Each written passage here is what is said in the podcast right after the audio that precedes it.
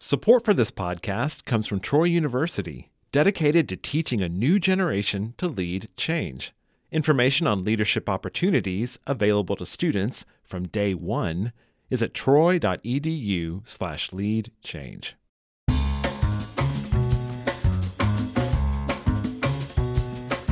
From Troy Public Radio, this is In Focus, and I'm Carolyn Hutchison.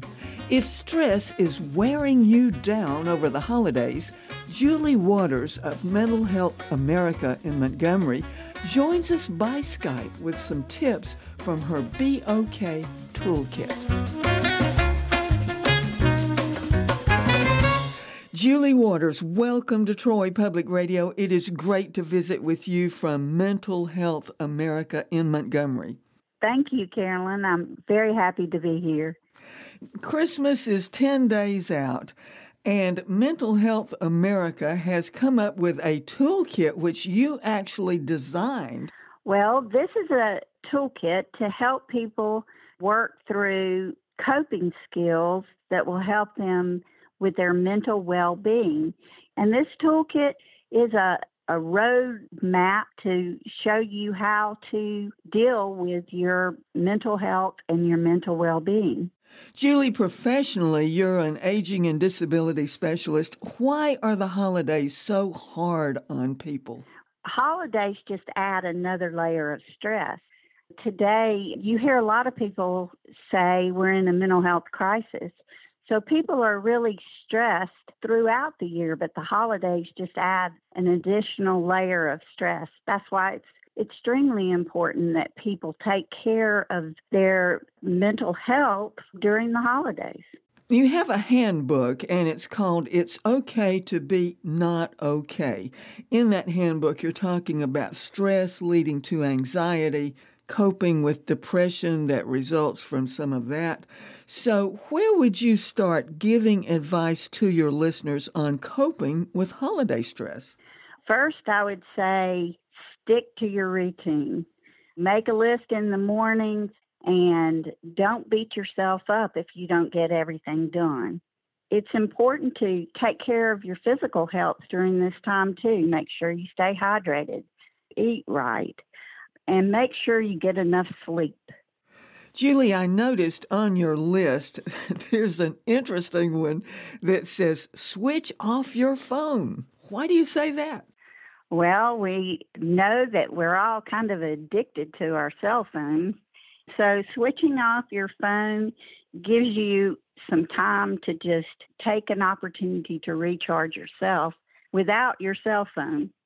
Can you tell us a little bit more about coping skills that we can put into place over the holidays?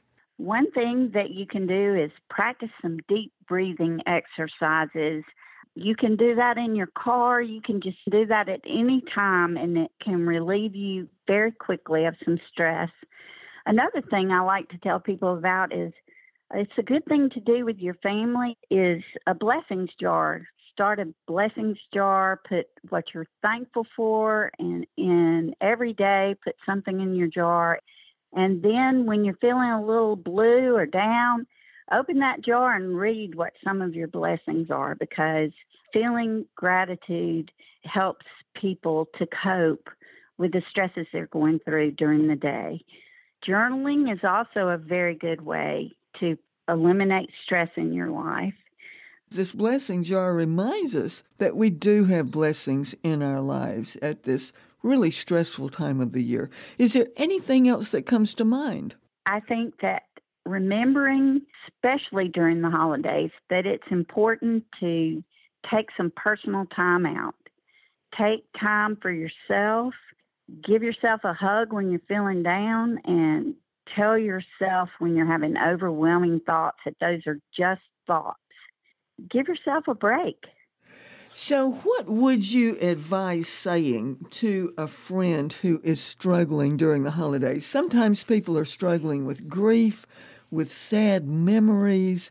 It should be a happy time, we're told, but some people struggle. And what do you say as a friend? Well, I think it's important to validate someone's feelings and to let them know that you're available to listen And then if someone really seems like they're in a crisis, then it's important to make sure that you encourage them to talk to their doctor or to get some help. If they're in a what you consider a real crisis, you may encourage them or you may yourself call 988 and get some assistance through the Suicide and Crisis Lifeline. You say in the toolkit that the rate of mental health disorders actually doubles for people who've been to war or who've lived through a disaster, including the pandemic. So, how has all of this affected us? People are, are just stressed out anyway. They're worried about their loved ones. Many people, because of this pandemic and because of some of the other stresses that we've been going through in the last few years as a country and as and the world. People are just mentally and emotionally exhausted.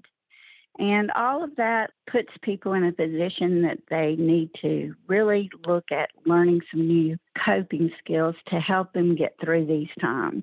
In the toolkit, you also address the needs of men. Men tend to not take care of their health quite like women do. And men also, it's more stigma attached to men getting help, particularly for their mental health. So we felt like it was important just to have a little section for men that address what some of their issues are to give them some resources that they might feel comfortable contacting if they needed help. In that section, you talk about getting help for anger. Why is anger such a component of this stress, anxiety, depression cycle? Well, anger, particularly for men, is sometimes how they express when they're in distress. When men are starting to feel overwhelmed, and if they're starting to feel angry and maybe seeing that in their behavior or a family member seeing that in their behavior, then it's a good time for them to talk to a friend or talk to their doctor or to try to get some mental health assistance.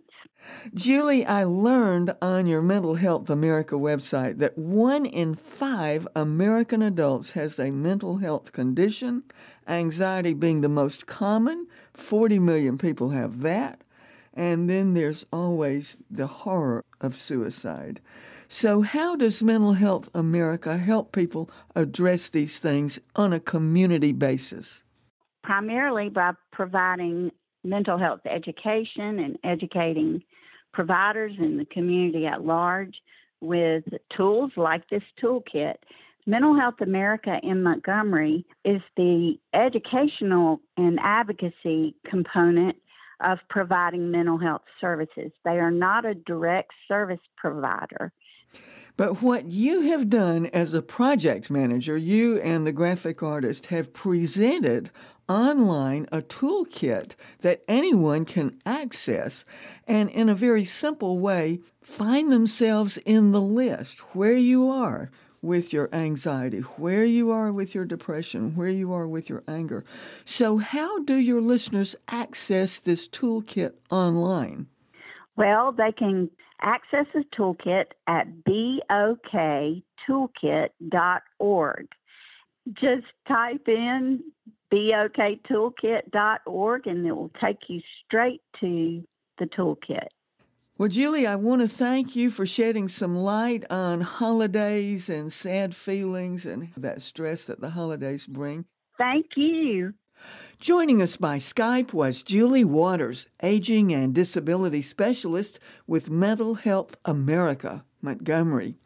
Her BOK Toolkit is online at the website boktoolkit.org. It's a handy guide to stress and coping ideas. The Suicide and Crisis Lifeline is 988. Thanks for joining us today for In Focus, which is now a podcast wherever you get your podcasts. I'm Carolyn Hutchison, and this is listener supported Troy Public Radio.